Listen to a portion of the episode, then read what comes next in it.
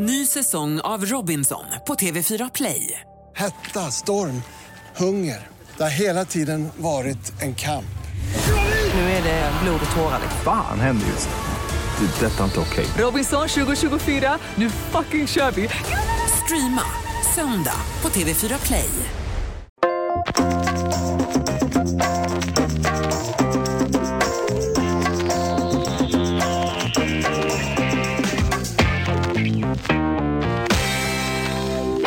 Jättevälkomna ska vara till Eurotalk. 20 november, vecka 47. Borrell, Fjäll, Pintorp sitter här. Starkt. Eller hur? Stark trio. Kanske den starkaste i svensk media just nu. Eh, är det mycket som talar för det? Ja, skulle vilja säga det. Därför att Martin Åslund sitter fast på Heathrow. Ja, det Meddelade oss för Det är Martin 30 minuter sedan. Ja, och då tänker man ju, i och med att han meddelade... Meddelade han för 30 minuter sedan att han är i London? Satt, ja, att han satt fast på Heathrow. Det är ju jättekul. Men att han för 30 minuter sedan konstaterade att jag kommer nog inte hinna till inspelningen om 30 minuter. Därför meddelar jag. Ja, men det, det, ja, men det är spännande där. Det, det, det är lite så här när man... Jag, jag tänker på spelare som ska till träning. Ja. Det känns som att till match verkar de ta sig i, i, i tid. Liksom. Men aldrig till träning. Då kan Ja, men hända. träning är, det kan det hända lite möjliga, alla möjliga grejer. Ja, men det är ju, där har vi bilden på honom eh, på Heathrow och eh, han kommer snurra runt på de här terminalerna under dagen eh, och göra sin grej. Det blir ju intressant om det blir en långsittning om han kommer sitta och hålla hov inne i någon av loungerna om marginalnyttan. Ja. The marginal gain. You need to understand the marginal gain. Ja, men det, det, den är väl internationellt gångbar? Va? Såklart, och jag tycker absolut han ska göra det. Folk behöver få koll på marginalnyttan. Och tror att han sitter så länge så att han börjar prata om modergrafen. Ja, då får han sitta länge i sådana Ja. fall. För det var ju ett tag sedan. Mm. Även om den har varit on repeat, får man ju säga. Fast inte, eh, den, det har inte varit heavy rotation direkt på Nej, den. Men, men den är eh, kanske den är grundläggande. fram när man sitter på terminal. Det var en långsittning vi pratade om, så då kanske Ja, då är det dags. tiden finns där. Så här är det, Christian Borell har ju eh, succésmänniskor, eh, olika nationaliteter och sådär. Han är väldigt svag för eritreaner vet jag. Också extremt svag för montenegriner. Sen gammalt.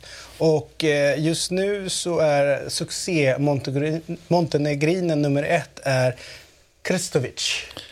Ja. Är det sen gammalt eh, du har liksom en fäbless då för montenegriner? det- det- Eller har han... Det är ju... Är det, är det en efterhandskonstruktion det här? Nej, nej, nej. Det är, det är absolut ingen efterhandskonstruktion. Det, det är ju dock Lecce-relaterat. Så kan du fundera själv på Just det, okej. Vucinic till exempel. Då. Mm. Så att, eh, nej, men man är svag där. Va? Så här är, det, han, han har gjort fyra mål i Serie A eh, och Manchester United är lite ute efter honom. Han, han inser då att det börjar hända grejer runt mig eh, och jag kan inte åka runt med en folk, Volkswagen, en folkbil. Han måste upp och upp nu.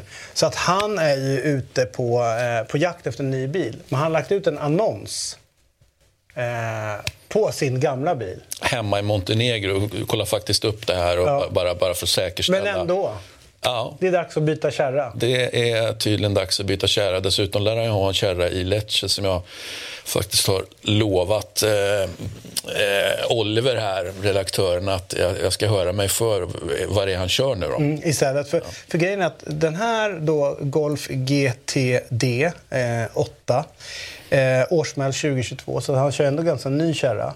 Eh, den har gått eh, 18 000 kilometer och eh, Kristovic vill ha 41 000 euro för bilen, alltså ungefär en halv mille för den här lilla, lilla bilen. Ja, Det säger mig faktiskt inget. Jag är så otroligt dålig. Jag, jag, jag är också Ja. he, jag känner är inte helt, mig, jag helt känner borta. mig, säger mig ingenting, men jag tycker att... Det låter liksom, mycket, säger du. Ja. En halv miljon Det är på en lite bil. girigt från... eh, Nej, men jag tycker bara... Ja, det, eller det är kanske det det kostar nu för tiden. Men inte fan vill man lägga en halv miljon på en bil. Väl- Eller? Nej, en, en Eller- halv, Ha- ha- det där halv- känns ju inte som en halv miljoners kronors bil. Liksom. Det, är- Inte i sin liksom visuella uppenbarelse Nej, direkt. men å andra sidan så är det Ingen ju... direkt. Så är det ju Kristovic bil. Ja, takluckan och sen så ser jag att huven ändå lyfter lite grann. Ja, det. det kan ju vara några mullrande grejer där nere som gör att den går väldigt fort. God morgon, välkommen. God morgon, och jag, jag, ska inte, eh, snarare tack för ditt engagemang och brinn och att du kommer hit. Eh, grymt jag. Så här är det, Everton, ett fint eh, lag, har straffats med 10 poängs avdrag för att man brutit mot de engelska fotbollsförbundens ekonomiska regler. Det är det största straffet i Premier Leagues historia. Eh, och eh, anledningen bakom det här och Evertons förklaring är att eh, eller klubben känner att man har överskridit gränsen men att man har rätt till en avsevärd mildring i straffet. Eh, och, eh, pengar, eh, Everton har pekat ut flera faktorer som mildrande. Deras kostsamma arenaprojekt. Mm. det kostar ju såklart mycket. Eh, och olika åsikter hur lån för att finansiera systemet ska redovisas. Eh, effekten av covid, främst på deras försäljning. Eh, den oväntade uppsägningen av en nyckelspelare, eh, spelares ex, det vill säga Sigurs, eh, Gylfi Sigurdsson, Sigurdsson, Sigurdsson, ja. Sigurdsson eh, på grund av oförutsedda händelser. Och det vet ju alla vi att han blev mm. anklagad för så, någonting sexuellt.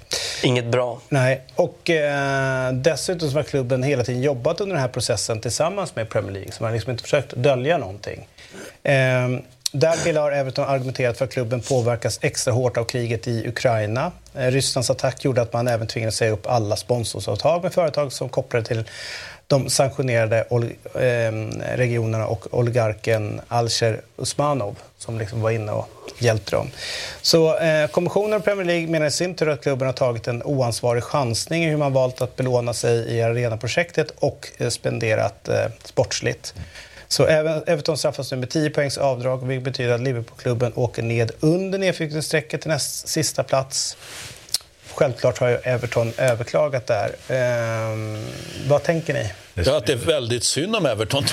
Jag, jag blev trött redan innan du var halvvägs i, i deras eh, ja, ursäkter, eller vad man nu ska säga. För det är ju det är ju det, det är. Liksom. De, de, de framstår ju som ja, men, aningslösa, naiva, rejäla chanstagare. De kommer ju inte ut speciellt bra här, det kan man ju inte säga. Det som jag tycker allt det där i deras statement tyder på är att de mer vill visa att så här, till skillnad från Manchester City så är det det här som ligger bakom mm. det. Och någonstans så, alltså det finns ju klubbar som gör förlust, det tycker jag är okej att göra. Men eh, jag vet inte om det är okej att göra så stora förluster som Everton har gjort med det TV-avtalet som Premier League har.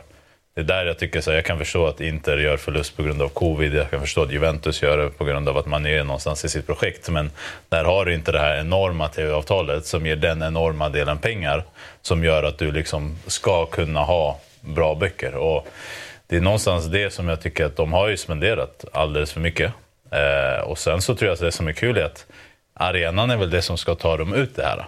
Och det som jag sen tycker blir fel är att om de åker ur Premier League nu då kommer ju det där minusresultatet vara ännu värre. Mm. Så det blir liksom att bestraffa finansiellt fusk med att göra finanserna värre, det har ett problem med. Men också tänker jag med att eh, om en klubb eh, som har sponsorsavtal eller får pengar från ett håll och sen väljer Premier League att liksom så här, nu är det sanktioner mot det, man får inte, man måste svipa det.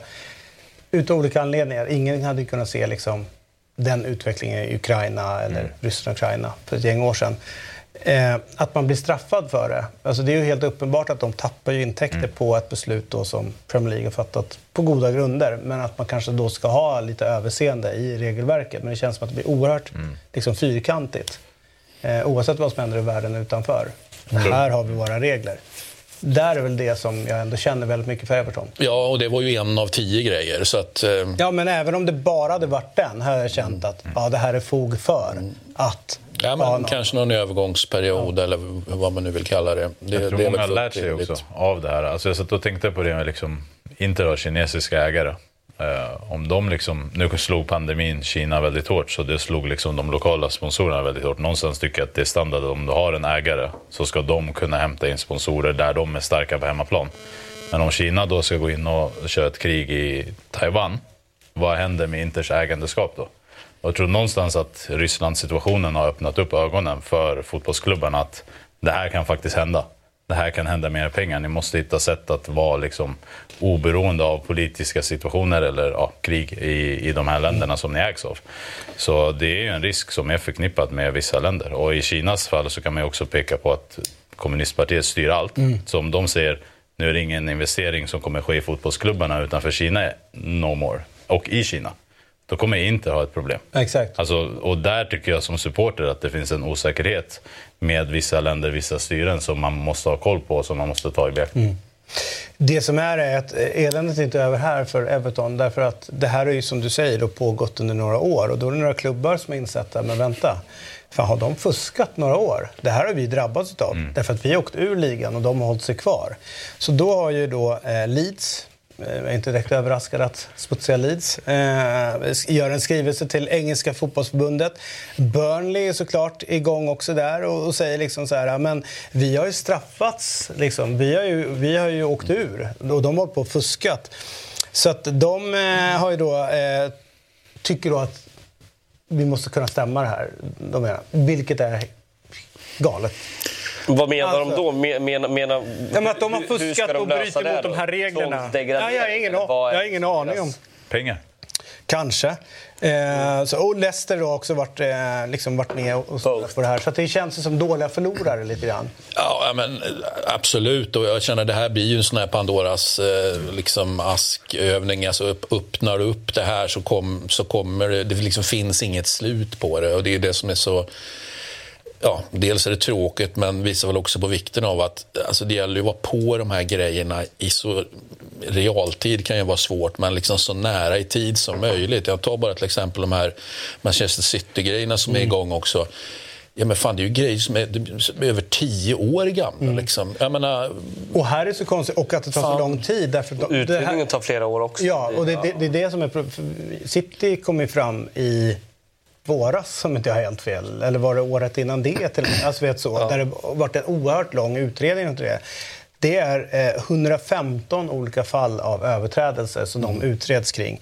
Chelsea utreds också eh, för flera. Eh, men där har ju, det roliga är här är ju inte några som har kommit på Chelsea utan det är nya ägarna utav Chelsea som har gått och kollat böckerna och sett att det här stämmer nog inte. Vi vill vara transparenta, lyfter upp.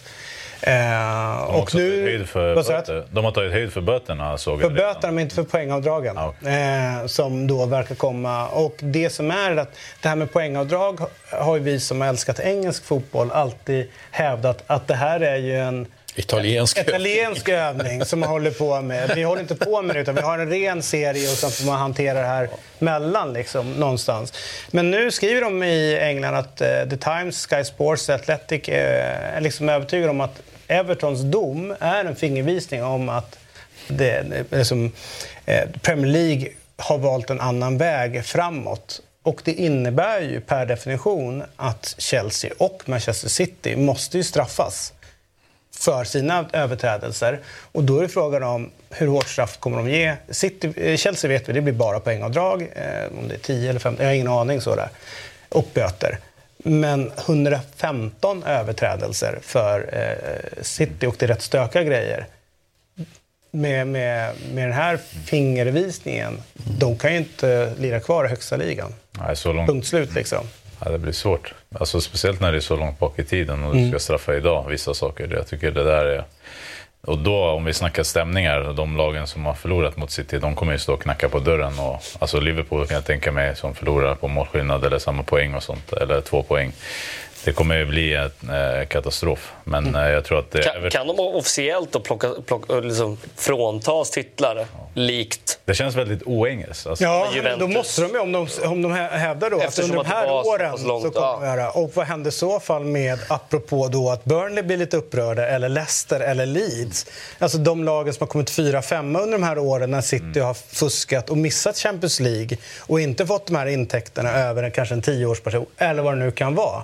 Ska de då stämma City och ska de få tillbaka det? Och hur gör vi med vinnare? Borde vi ha några andra vinnare eller kommer de torska sina Champions League-titlar som de har tagit Och, och, för att och, lämna och till blir, blir det några lag... Ser en skrivbord Ja. Champions Ja. League-final, Blir- titel för Inter alltså. blir, det några lag, blir det några lagfester i liksom, re, retroaktivt, så att säga? Alltså, som jag ska claima Istanbul-finalen. Åker I- ner dit, åker I ner was dit, there. jag I was there. Ja. Taksim Square spelar i Inter. Forza! Ny säsong av Robinson på TV4 Play. Hetta, storm, hunger. Det har hela tiden varit en kamp. Nu är det blod och tårar. liksom. Fan händer just det. Det. är Detta är inte okej. Robinson 2024, nu fucking kör vi! Streama söndag på TV4 Play. Ett poddtips från Podplay. I podden Något Kaiko garanterar östgötarna Brutti och jag, Davva, dig en stor dos skratt. Där följer jag pladask för köttätandet igen. Man är lite som en jävla vampyr. Man har fått lite blodsmak och då måste man ha mer. Udda spaningar, fängslande anekdoter och en och annan arg rant. Jag måste ha mitt kaffe på morgonen för annars är jag ingen trevlig människa. Då är du ingen trevlig människa, punkt. Något Kaiko, hör du på Podplay. Därför är gardinerna.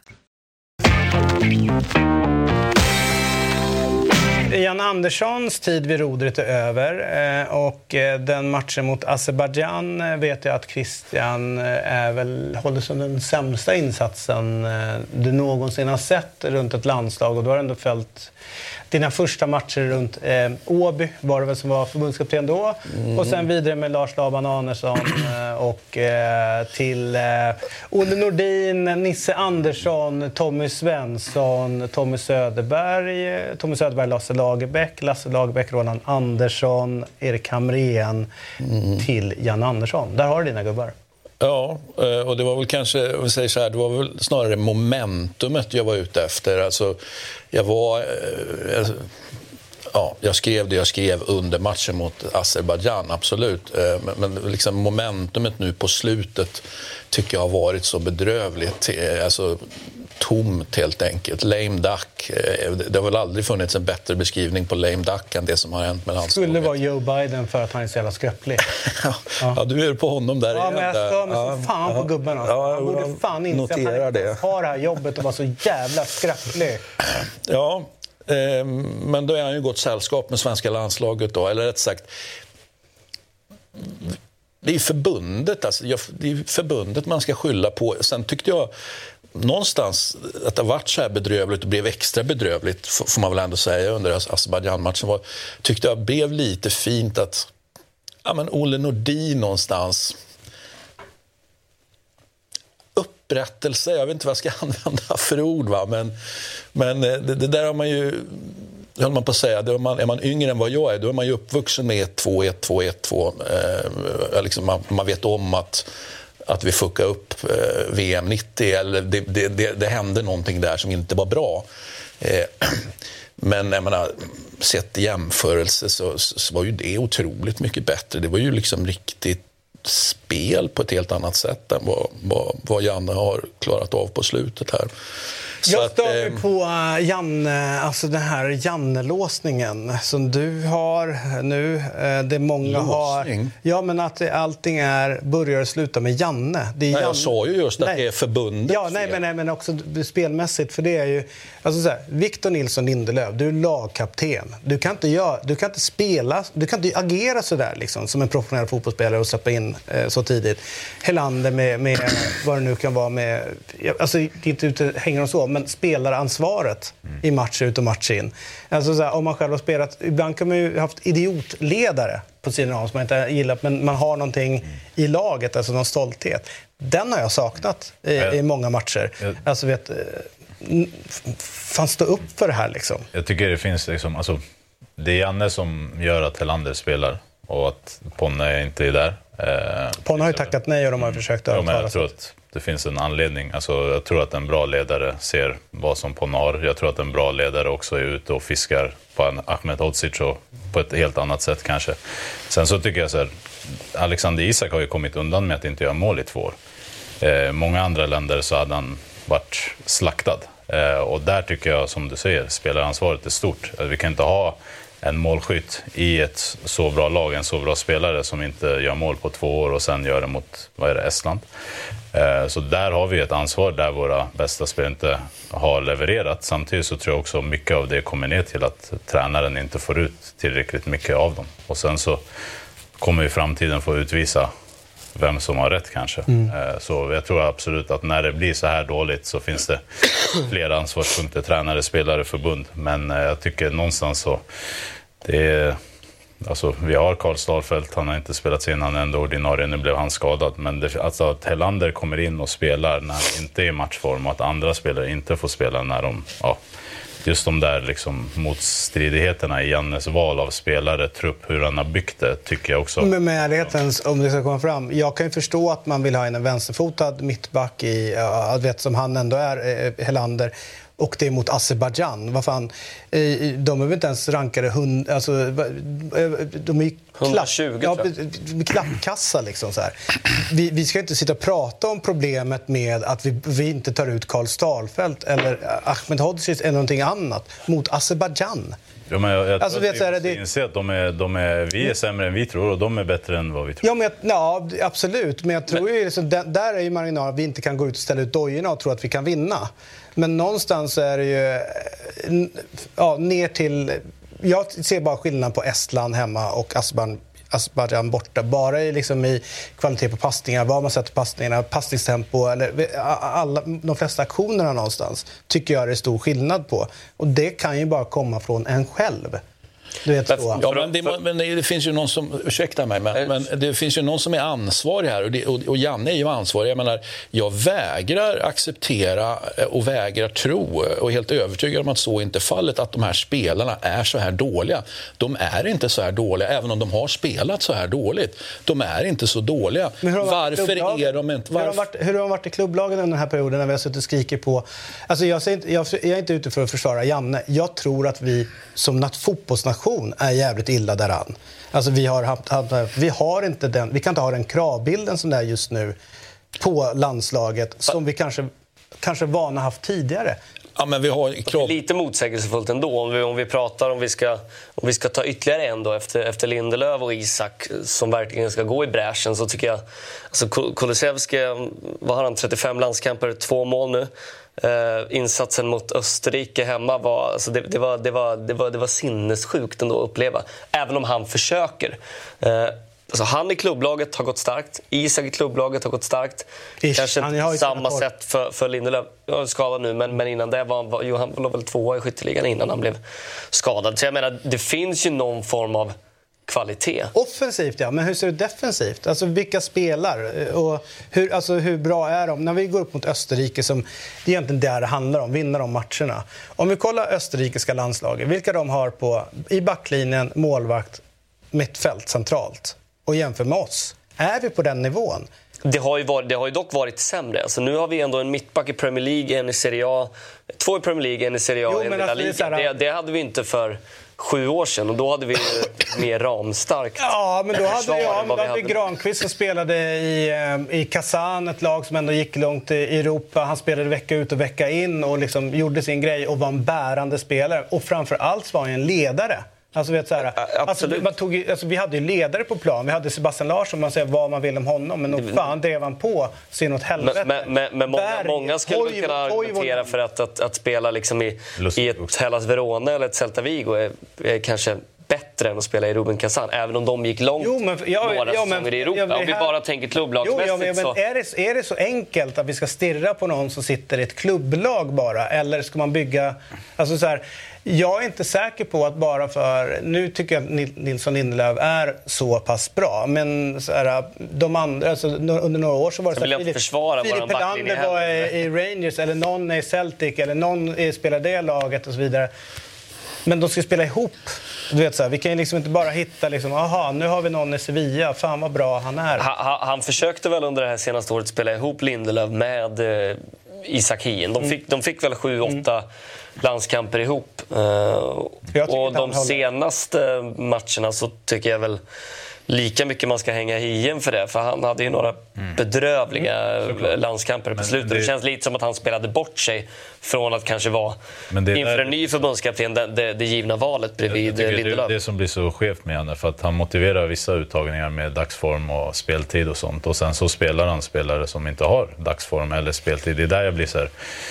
eh, Jag Hade du också hamnat där, tänker jag, med att man har ju sitt lag. Alltså, man har ju sina... Men det sina... Vilket ju är livsfarligt. Mm. Det har vi ju sett. Alla har det, Christian. Ja, men exakt. Alla har- alla har inte det. problem. Alla- alla det har det. problem. Men det jag menar, det, det är ju ett problem som förbundet... Alltså, innan det blir... För det är ju inte ett problem, brukar det inte vara i början av en session ho- hos en tränare.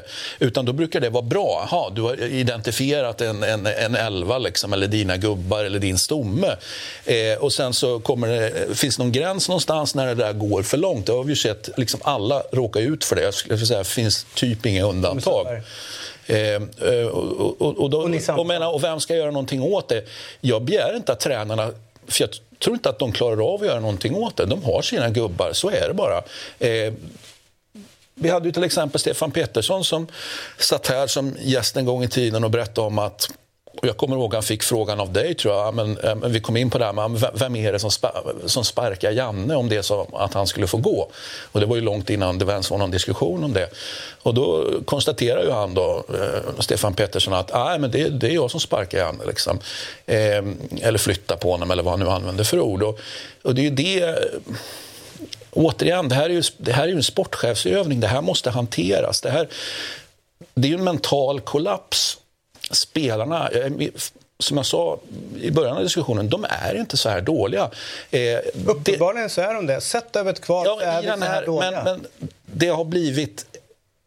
De, de skulle inte behöva vara så här dåliga, så kan vi säga. Och jag menar, om inte tränaren ansvarar för det, vem, vem ansvarar då för det? Jag tycker det är helt otroligt att... att eh, ja, men ta bara mo- mot Azerbajdzjan till exempel. Liksom, bästa exemplet är ju som jag skrev i någon tweet där också, liksom att jag äh, äh, nere och kör tvättstuga. Jag tänkte så, ah, men jag ska, jag ska gå upp och kolla vad som har hänt. Någonting. Man tänkte så, ah, men, så kommer man upp liksom fem minuter och så står det 2-0. Det är ju ett klassiskt exempel på, vänta, vänta nu, var, var var ni här i skallen? Och, och, och, Ja, men fast, så här, ja, ja, man kan Tror dra... fan ja, att det jo, är- jag fattar det. Men i dra det här Jannes, fallet- jo, men dra Jannes eh, det, det tycker jag är nästan oseriöst om man bara ska dra på de två sista matcherna.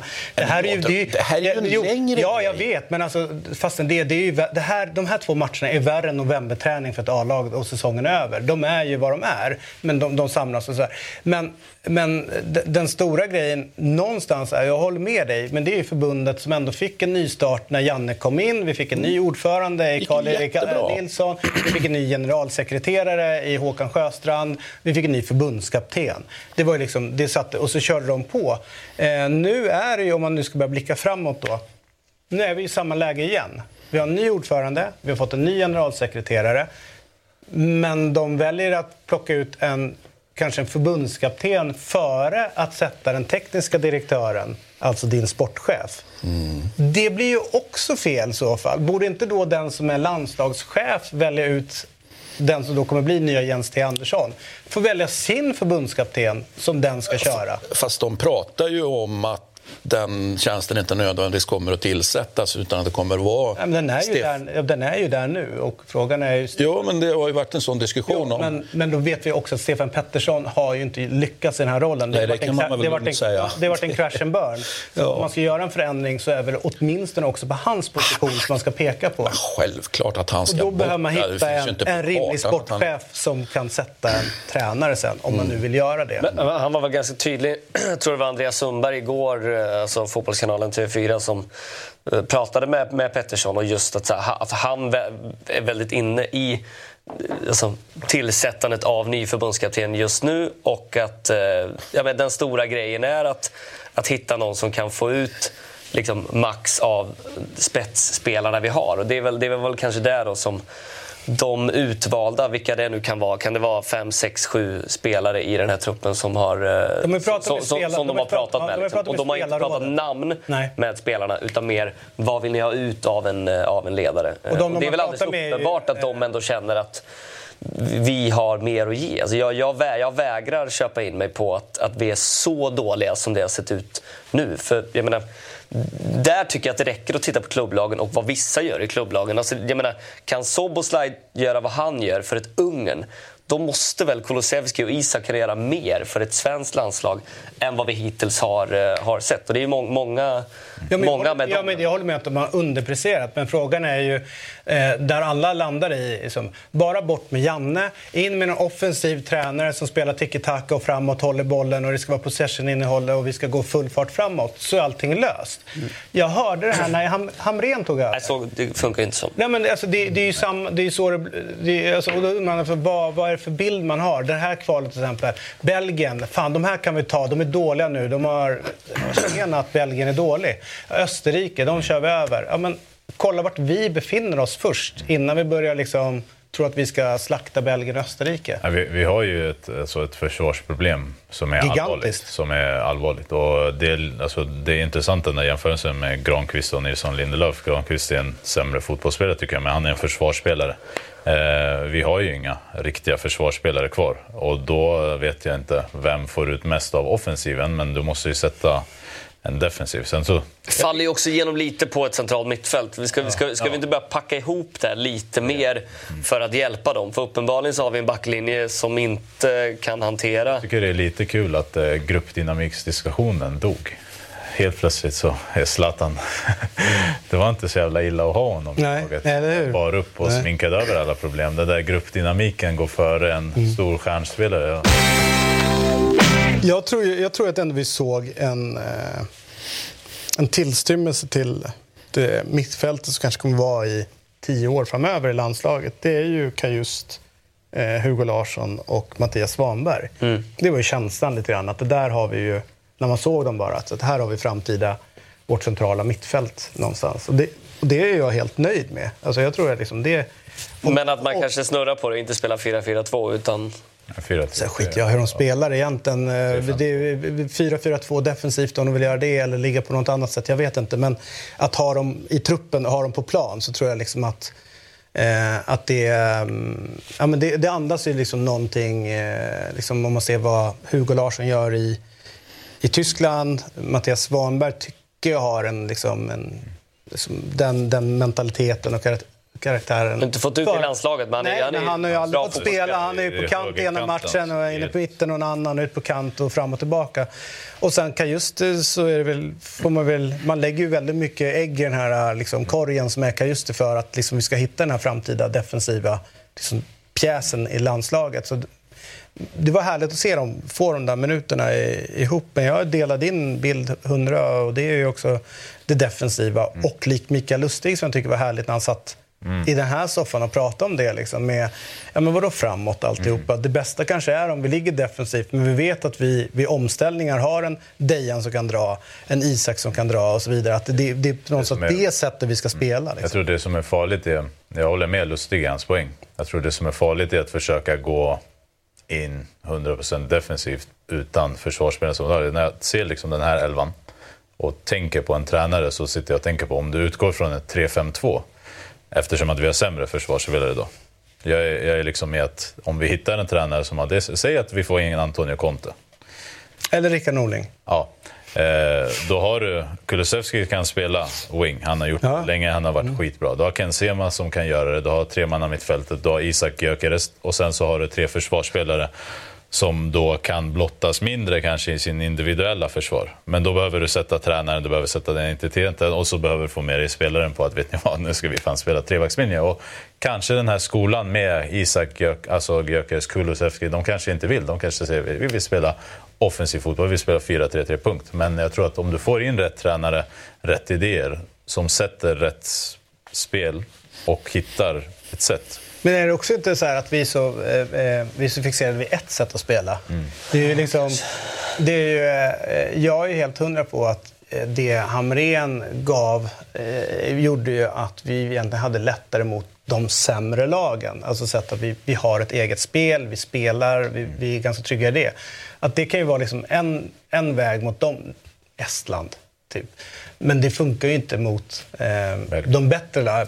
Och då har man någonting annat. Alltså verkligen så här, jobbar in de här två olika liksom, mot de bättre. Men det känns som att kanske inte alltid är där. Och även vägval med spelare och så. Men vad, vad, du, du menar alltså om, om, om våra mittbackar som vi har tillgängliga nu kanske inte riktigt håller för att skydda ett mål på samma sätt om vi ska ha lite mer defensiv Alltså, de- struktur. Att sätta in tre mittbackar då kanske ändå blir...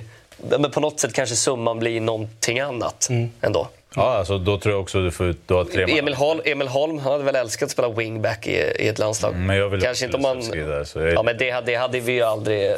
Hade Vi aldrig hänt. utgår ifrån att han eh, inte skadas då. Han Fast, verkar vara eh, enormt skadebenägen. Men har man, om man säger nej, och jag säger inte att du gjorde det, men jag vet också många som kanske inte koll, har kollat så mycket på Kulusevski, men det är ju, kollar de aldrig på honom i Parma eller i, i Italien när han hade en wing-position och det man var så imponerad över det var ju hans defensiva jobb.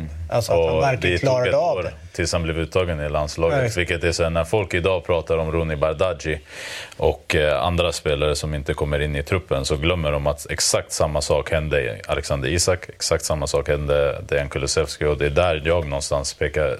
Jag tycker liksom Jesper Karlsson, nu är han skadad och bänkad, men någonstans så det som jag pekar på med Janne är att det finns liksom ingen väg in för våra största talanger som går snabbt. Och jag förstår, det är landslag, du har mindre tid på det och sånt där. Men för mig är det så här, det är då jag behöver formstarka spelare som levererar vecka ut och vecka in i Europa. Och, eh, Fast jag, ja.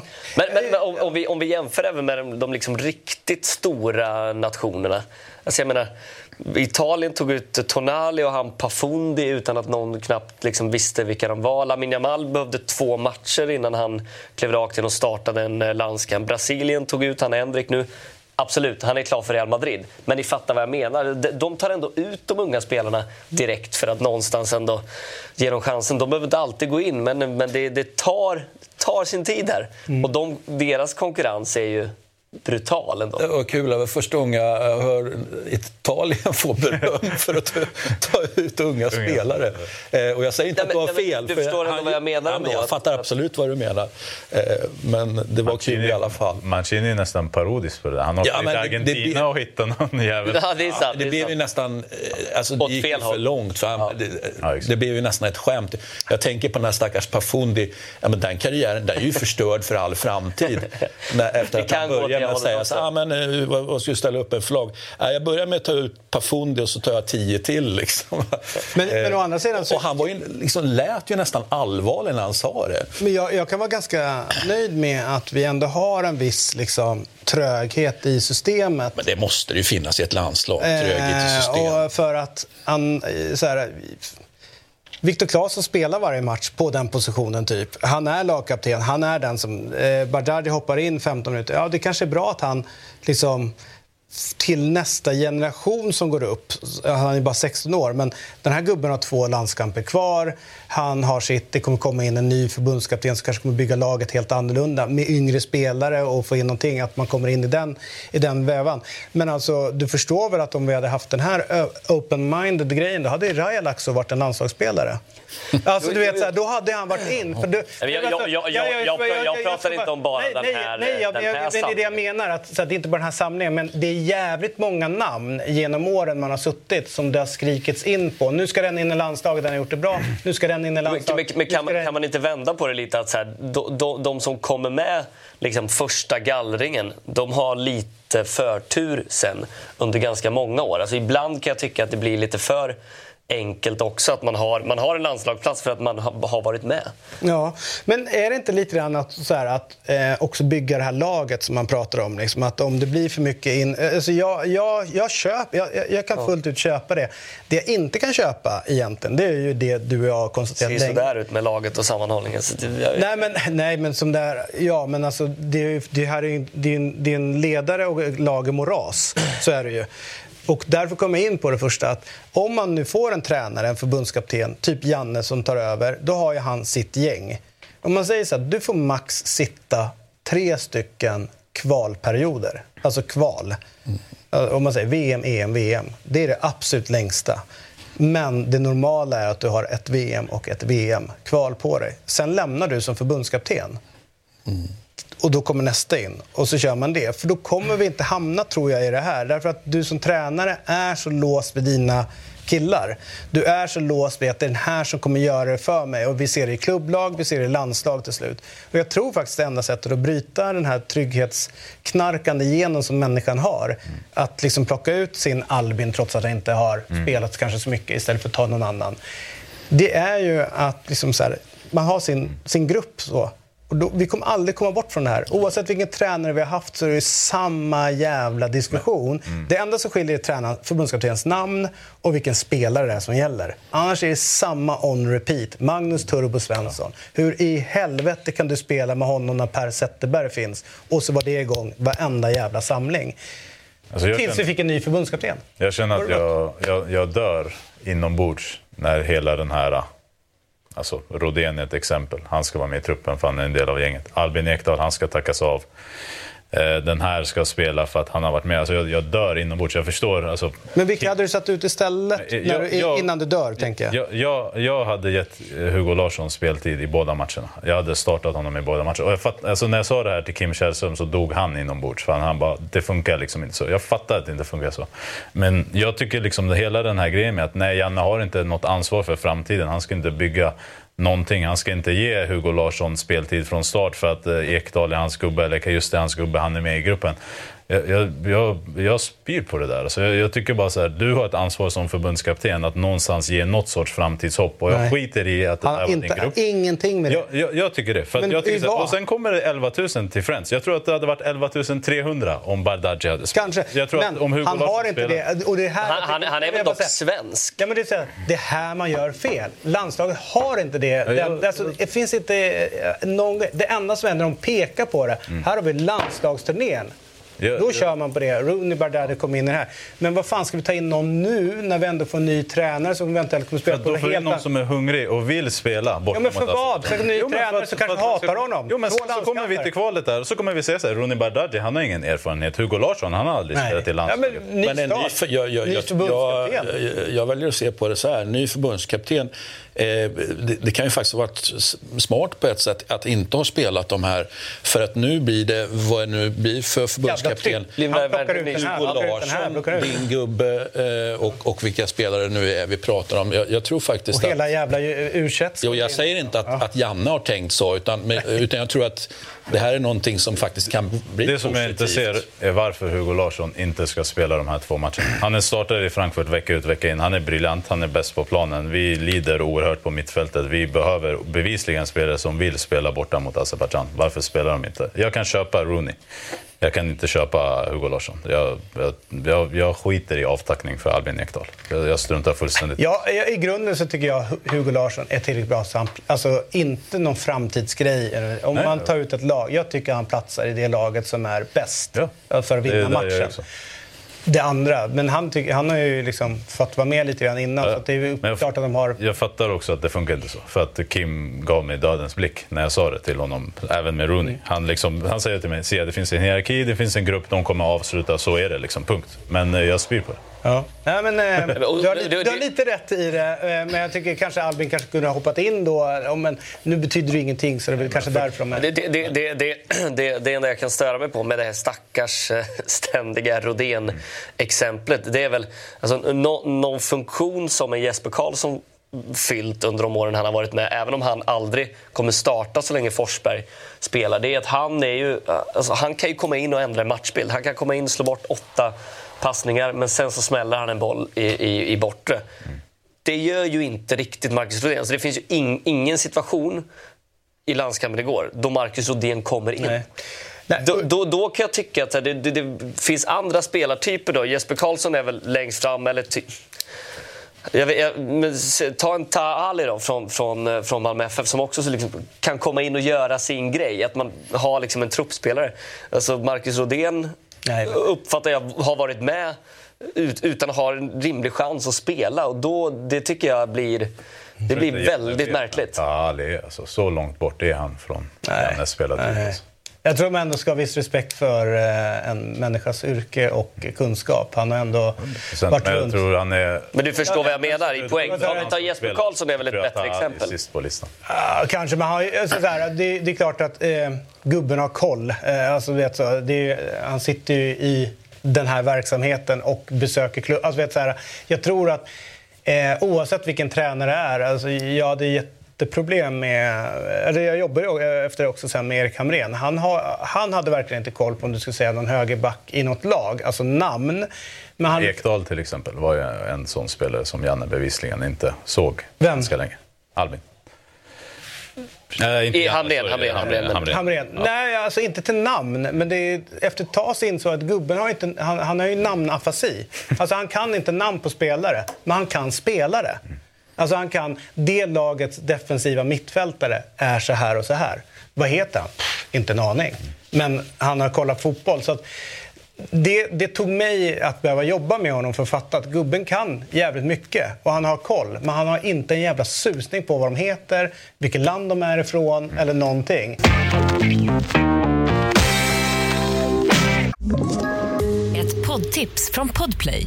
I fallen jag aldrig glömmer djupdyker Hasse Aro i arbetet bakom några av Sveriges mest uppseendeväckande brottsutredningar. Går vi in med hemlig telefonavlyssning och, och då upplever vi att vi får en total förändring av hans beteende. Vad är det som händer nu? Vem är det som läcker? Och så säger han att jag är kriminell, jag har varit kriminell i hela mitt liv men att mörda ett barn, där går min gräns. Nya säsongen av Fallen jag aldrig glömmer på Podplay. Men, men bara nyfiken på vad, om ni pratar, det, det jag kan också köpa att det, blir, det blir, kan bli lite nystart då. Samtidigt, det, det kryllar ju inte av spelare som står och knackar på som liksom är på väg in. Några av dem är ju som en Hugo Larsson som varit med. Men, men tro, tro, hur många tror ni att det liksom, i, en, i en 23-mannatrupp eller 25 eller vad man nu tar ut till, till en marssamling, hur, hur mycket nytt tror ni att den nye förbundskaptenen... sex pers? Ja men, ja, men det blir ju inte så mycket mer. Det beror sig- det beror sig på om vi, om vi nu tar runt det här att om vi säger Nordfeldt, man vet inte om han är sugen på att sitta kvist eh, en vända till. Kanske kan komma in en till andra. Sen så har vi det, Helander är ju... Favorit på att han inte är med va? Nej, men Helander, eh, Malsan är bort, Wahlqvist bort, Hien kanske, Hult, eh, Ekdal, Gustafsson vet man aldrig riktigt. Ehm, tyvärr, Quaison har vi faktiskt ingen koll på vad, vad han tar vägen. Men Rodén tar plats. Och kanske Rodén. Men alltså, vi, vi, kanske tio, tio, Nej, tio, brutto, men kanske inte alla som spelar. Och så vad, vad ger det på plan sen? Det är de trevligaste. Men det är så gamla, alltså det är klart att det kommer bli några nya spelare, men, men liksom en, en väldigt viktig grej som är när vi pratar om alla så att säga, tränarsparkar, nu får han ju gå, men låt oss kalla det spark i alla fall, spark, men- handlar ju om att Okej, hade någon annan gjort det bättre med exakt samma spelarmaterial? Och där har vi också ett, ett ja som svar på den frågan, i min fasta övertygelse. Det finns en annan, annan tränare här, eller en duo möjligtvis, som hade gjort det bättre med exakt samma material, förutom att man då ska krydda med nya spelare. Så att... Eh, Eh, sista reflektion också, vi pratar ju mycket om Albin Ekdal här. Det kan vi väl också konstatera att så länge Albin var tillräckligt fräsch i kroppen så fungerar faktiskt det här landslaget. Han var nyckelspelare. Han var nyckelspelaren och då kanske det är så enkelt att det är den positionen, mitt-mitt, som är, är nyckelpositionen då. Men eh, vi pratar alldeles för lite om att det fungerade så länge han var fräsch.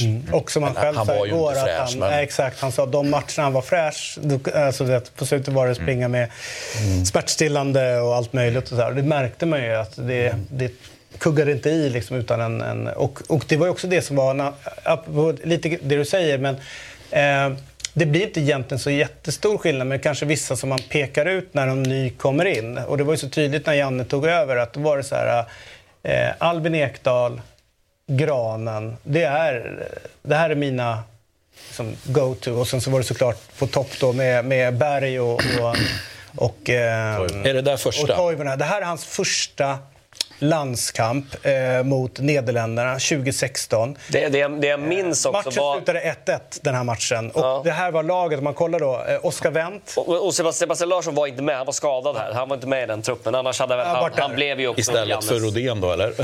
Vet jag, men, Som ju spelar här faktiskt. Ja, det är faktiskt... eh, Men kolla det centrala mittfältet med eh, Hiljemark och eh, Alexander Fransson. Ingen av dem är ens i närheten idag. Eh, Guidetti får vi också säga är ganska långt ifrån eh, en- landslagsplats. Eh, Wendt är ju också borta därifrån. Men det här var eh, den, eh, den första... Vi kollar in den sista eh, landskampen som han... Eh, här, här är det, ehm, det som skiljer dem åt. Ehm, och finns ju en del som eh, påminner, men de som finns är det kvaliteten på Forsberg eller det han gav till landslaget, ska vi säga, de, de kvaliteterna. 16, 17, 18. K- Kanske upp till, ska vi säga 21 då, den sommaren där. EM, då var han, Ja, ja ver, ver, verkligen. var, verkligen, var han verkligen. jävligt bra. Liksom. Jag tycker Verkligen. inte att han har liksom, kommit upp på den nivån. Nej, men det är ändå dit man får sträcka det, för där var... Ja. Jag håller med. Eh, och han och, och sen så då Ekdals liksom, lilla decline under den här perioden så tror jag att det... Men är förvånad över Som att han inte är så var... liten, utan det är ju en, en ganska tydlig decline, måste man ju säga. Hans sista år här nu, eh, senast år kanske, eh, men sista år i landslaget, de blir ju, de blir ju inget bra, det kunde ju alla se. Så att, eh, men en som jag verkligen skulle vilja ha, ha bort och som jag verkligen inte gillar, va? Det, det är ju Nilsson Lindelöf. Jag har sagt det så jävla många gånger. Det är, no, det är någonting fel på det där. Han beskrivs ju ofta som ledare. Han har ju dessutom bindel eh, och så vidare. Alltså, jag, jag tycker... Mm. Hela min, hela min kropp bara liksom skriker med att det är något fel här. Det är någonting som inte funkar. Han är inte tillräckligt stark mentalt, eh, eller vad det nu är. Eh, så bort med honom. Jag tänker ju... Bort med han- binden eller bort med honom? Bort med honom. Jag tänker bort med binden och det skulle vara jävla härligt om man hittade en chef bredvid honom. Alltså, vet, när, alltså att Lindelöf bara får foka på att vara en bra fotbollsspelare. jag, jag, jag tycker om vi... tror att det är som är. Och om man bara liksom rent verbalt så tycker jag att Emil Forsberg har varit eh, överlägsen under de senaste åren. Egentligen, tillsammans med Albin Ekdal. Men han det, det känns som att han har varit näst på tur efter Lindelöf att få ja, studiotid och, och så vidare. Eh, Men han har ju... Han blev ju Eller, han- smart, han- han har inte eh, sagt- eller mogna när han, fick, eh, när han blev pappa. Ju. Då helt plötsligt så började han, jag håller verkligen med, uppträda på ett helt Ja, annat men sätt. han, och han gör det bra. Ja, jätte- Även i motgångar och sådär. Men nu, nu om det nu stämmer då, ryktena att han flyttar, flyttar inom Red Bull-koncernen men, men över Atlanten då till, till MLS. Då, då alltså, nästa mästerskap är ganska långt bort. Det är klart att han kan vara bra i ett eh, Nations League nästa år. Men, men, men det, det, om vi pratar just uh, binden. För någon kan ju komma in, det har ju skett i landslaget förr, att den vandrade runt eh, beroende på... Det, var ju, det gick lite i cykler. Det betydde ju inte att en spelare var tvungen att liksom flyttas på i landslaget. Utan, utan det kan ju komma in någon som känner att han är tillräckligt bra för att vara med, med i den här truppen, men han ska inte ha bilden. Och Forsberg hade kanske varit ett alternativ, men nu vet jag inte riktigt. Det kryllar inte av uppenbara, Nej, uppenbara eh, förslag. Det finns inga... Inte heller- Vilka är de tydliga ledarna? Nej, jag, håller jag vet med. inte. Nej, jag håller med dig där. För det, det, det- för det, det hakar på någonting annat. Jag tycker liksom... När man växte upp eller man följt landslag, det har funnits så jävla mycket ledare på plan liksom, som, som har kunnat ta tag i saker. Och när jag kollar på dagens landslag och lite grann när man kikar ner mot U21 så är jag så här, vem är, vem är det som kommer... Vilka tre, fyra är det som kommer dra det här loket framåt? Och de är inte så självklara. Nej, det var det som jag tyckte var tydligt på bilden med elvan. Jag tycker Nilsson Lindelöf där, han har Lustig till höger. Alltså Lustigs tapp i karisma, ledarskap, göra jobbet och lidandet 90 minuter. Superbra. Eh, Seb Larsson, eh, ytterligare en Granen. Granen. Alltså han är omgiven. Alltså, Berg. han, han har en, en på varje sida. Mm. Och så har du en framför i Seb. Och sen så har du Toivonen Berg. Alltså, jag glömmer liksom aldrig. Toivonen eller Berg, första minuten mot Italien som sänker Mm. Bonucci med en armbåge och visar så här. Välkommen till Sverige. Mm. Alltså, vi, det kommer jag ont att möta oss, din jävel. Och, gör Isak det? Nej, absolut inte. Och jag ser lite i Dejan, alltså Kulusevski, att det finns, det finns någonting där. Det finns en glöd. Han har haft Conte, han har haft Gasperini, han har haft bra jävla tränare, han har varit i bra omklädningsrum. Han har sett saker som jag skulle vilja att man har när man ska leda ett land. Men då måste han leverera på planen också. För att annars kommer vi till samma diskussion som vi är med Nilsson Lindelöf nu. Kan han ha binden? Är han rätt spelare? Är han ens en ledare? Och i det hans fall så tycker jag allt han säger tyder på det. För han tar ansvar. När, när, när det går skit mot Azerbajdzjan så säger han nej det är inte fel på systemet, det är fel på mig. Jag var inte tillräckligt bra. Hade- Där hade han väldigt enkelt kunnat säga så jag är felvänd hela tiden. Och där ser jag i alla fall en som kan vara ledare, för jag tycker att han tar ansvar. Han ser inte saker som bara folk vill höra, utan han tar ansvar. Och där tycker jag att det finns en ledare. Eh, Men det som är tydligt är att det måste komma prestationer. Ja, jag håller med. Du, eh, från u då, eh, som det pratas så jävla mycket om, den här generationen som är på gång. Det är väl inte De kan ju åka ur idag. De, exakt, det är inte resultaten som har Ja, det så Ja, det, pr- det pratades inför den här, när den här generationen... Den här nya ja, när de kom kullen ja, skulle- ja. Och Daniel Bäckström, vad han skulle kunna göra underverk. Hans sätt att spela fotboll som är... Jag, jag, jag jämförde, för jag har kommenterat en del u under hösten, jämförde ena elvan då med det laget som vann u EM 2015. Och bara, om man bara ska stirra sig blind på klubblag så är ju kanske nuvarande mer imponerande när alla var med. Så att absolut, det, det är klart att det, många är ju redan utomlands och sådär. Med tanke på hur det slutade eh, på seniornivå för det där u så är det kanske lika bra att det inte går så jävla bra för de här. Vad vet jag? Äh, jävligt kul när det går bra. Sevors, du eh, sitter nu på förbundet. Eh, och sen så är det så här, eh, du eh, ska ge mig trä, nästa eh, förbundskapten som ska göra det här. Eftersom att jag är populist så hade jag ju ringt sönder eh, Graham Potter. Mm. Jag hade, och eh, jag hade även gått ut med att jag har gjort det. För att visa. Vi har en ambition. Vi vill vara det här. Och då ringer du mig och då säger jag så här att I'm not ready to do that. Eh, Okej. Jag vill vara kvar i England lite grann. Yes. Men om du hostar upp eh, 300 miljoner. Ja, då skattefinansierar skiten. Så slipper vi allt klagomål. Nej. Ner till, Cyp- ner till Cypern och, och, och göra lite... Nej, mitt, eh, mitt, eh, mitt, eh, det som jag verkligen har brunnit för senaste tiden, det är eh, Mellberg Thelin. Jag tycker att en duo där eh, är eh, riktigt bra. Jag gillar. Man, man gör en Janne Peter, man sammanför en duo som inte och, har jobbat Och jag vill eh, att det ska, Astrid sa till mig att det måste komma någon jävel till något land som folk vet, ah, den där killen, han har spelat där. Och jag tycker båda de har lite pondus, lite respekt. Det går att liksom komma till fotbollsländer i Europa och se så att de här två, de har ändå... Men an, anledningen att du inte väljer uh, Thelin själv då är för att han inte har tillräckligt med pondus? Eller vad är... Nej, men för att han, eh, det är väl så han har varit genom sin tränarkarriär. Eh, nästan hela tiden. Men han är inte känd för att vända runt på saker snabbt utan han behöver sin process. Men honom kan jag ge det. Men, ja, men då ska du veta att din generalsekreterare här har ju sagt att det ska vara en som eh, kan få en grupp och satt, snabbt sätta ett sätt att spela för att vinna matcherna. Men det är där jag har Mellberg. Ja, vad spännande. Jag, I hear you. Och bland alla andra, om det är verkligen så här, nu ska jag ta ett val som är en gubbe som har gjort det bra, då tar jag Högmo. Mm. Eh, ditt utländska spår eh, fascinerar mig, eh, eh, men inte positivt. Eh, men jag. Antonio Conte tar det här laget till VM, EM och eventuellt kvartsfinal i EM. Mm. Det är usla Italien han tog till EM. Eh, sett till... 2016. Ja. Fantastiskt Ja, och- det sätt att och spela. Och sen, och sen lämnar han oss i spillror. Sen hade han det, det, sen det, kan vi, det kan vi ta. Ja, Vi men också säga- ger, han oss ett, ger han oss ett guld? Men det, det, us, det usla landslaget hade ändå Daniele De Rossi, de hade Bonucci, Bar, eh, De Chiellini.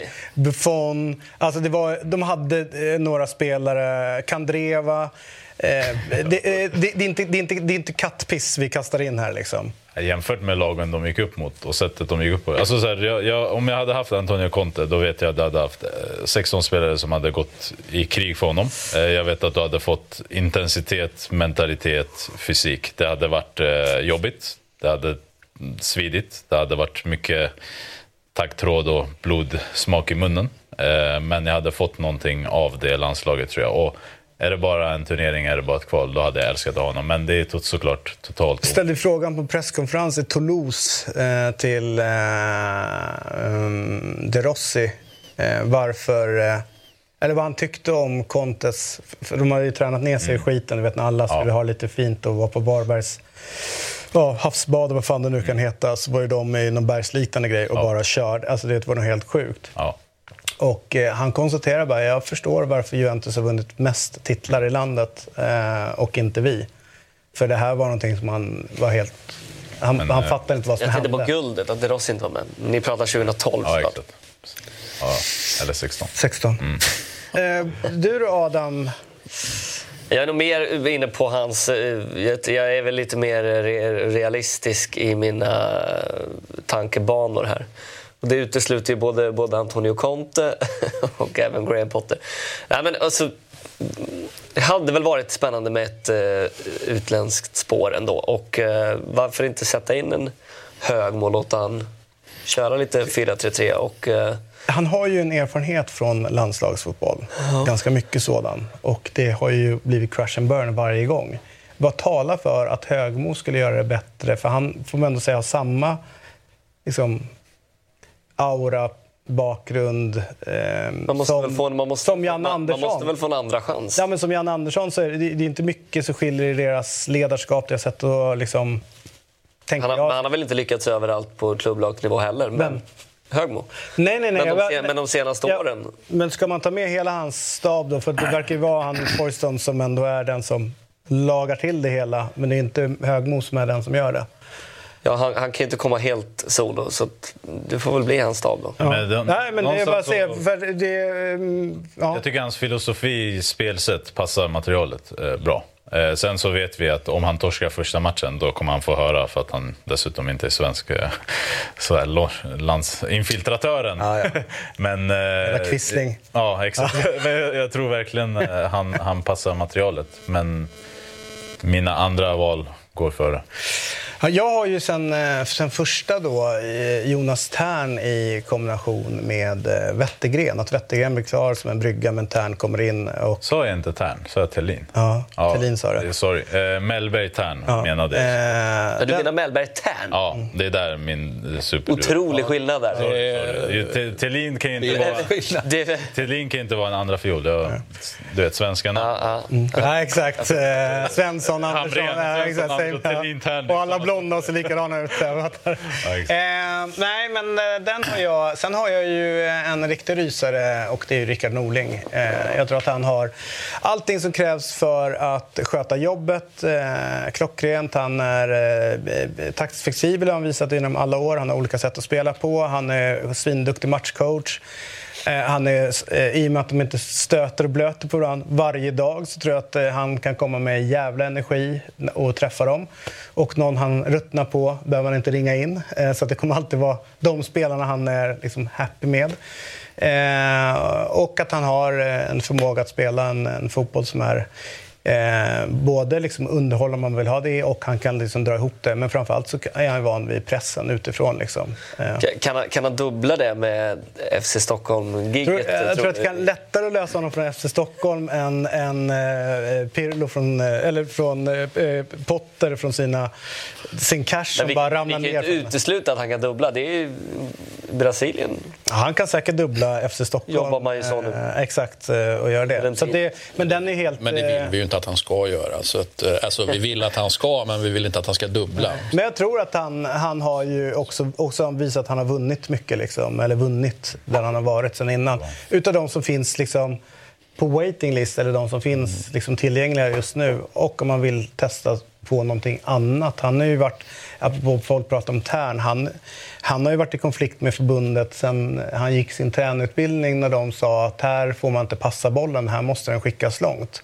Och han var inne på nej vi ska hålla i boll. Arvidsjaur, Så att han har ju liksom vem, vem, vem, vem tar han med sig? Hade han Jens också Nej. i Gnag? Nej. Nej. Men han hade ju Bartos innan. För, Ja, han och Bartos körde ihop. För vem, vem tar han med sig? Han kommer väl också ändå försöka... Jag tror att... Han har ju ingen stab just nu. Nej, det har han inte. Ett, ett, mitt stora problem med han är, är kommunikationen. Sättet han pratar på. Att det liksom aldrig kommer något ur det han säger. Han är inte lätt att lyssna på. Jag tror att man ska inte underskatta... Tycker Mellberg är riktigt verbal, eller? Nej, men jag tycker att han har ett brinn inom sig som jag kan respektera i alla fall. Ja, det har han. Men det har ju Rickard också. Men, men, Alltså, Rickard, men, men, Rickard här- är ju verbal för mycket. Ja, men om vi, har, om vi har pratat om eh, och lyssnat på Martin eh, Åslund så kan man ju faktiskt säga så här. Mellberg, eh, Larsson, alltså vet sådär, de vill ju inte de vill inte ta det. De är inte beredda att liksom få frågor om Israel-Palestina-konflikten liksom på en presskonferens. Vad tycker du om det? Lite Alltså för det, mycket media. Ja, det är för mycket som, som fallgropar utöver det liksom, som, som de har upp, som Martin i alla fall upplever att de, eh, att de känner att nej, det, Alltså, jag där kan inte... jag coacha dem Ja. på. Alltså, utan, Men det, men det är därför du har Thelin. Eller var det Tern nu? Var det Thelin eller Ja, det är inte riktigt... Du har någon annan. Och, och vilken, vilken norrman var det egentligen du skulle ha? Ja, du har lyssnat på en lite kortare variant utav Eurotalk i och med att du har poddlyssnat. Om du vill se hela programmet så finns vi på Dobb-TV. Eurotalk alltså där för 49 kronor per månad, årskort 599 kronor. Eller om du vill så finns vi på Youtube där du klickar in ett medlemskap och det kostar 89 kronor per månad. Där ser du oss live men också hela långa programmet. Men du har alltså som sagt var lyssnat på podcasten, en timme lång ungefär. Men om du vill ha hela så går du in och bällar för det. Tack för att du lyssnar.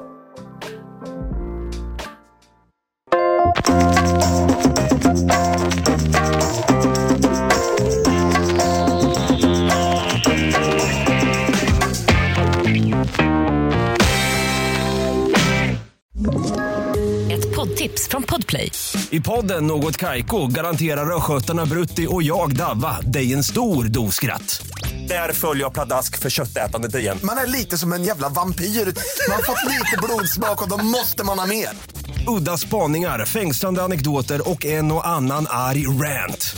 Jag måste ha mitt kaffe på morgonen för annars är jag ingen trevlig människa. Då är du ingen trevlig människa, punkt. Något Kaiko, hör du på Podplay. Därför är gardinerna.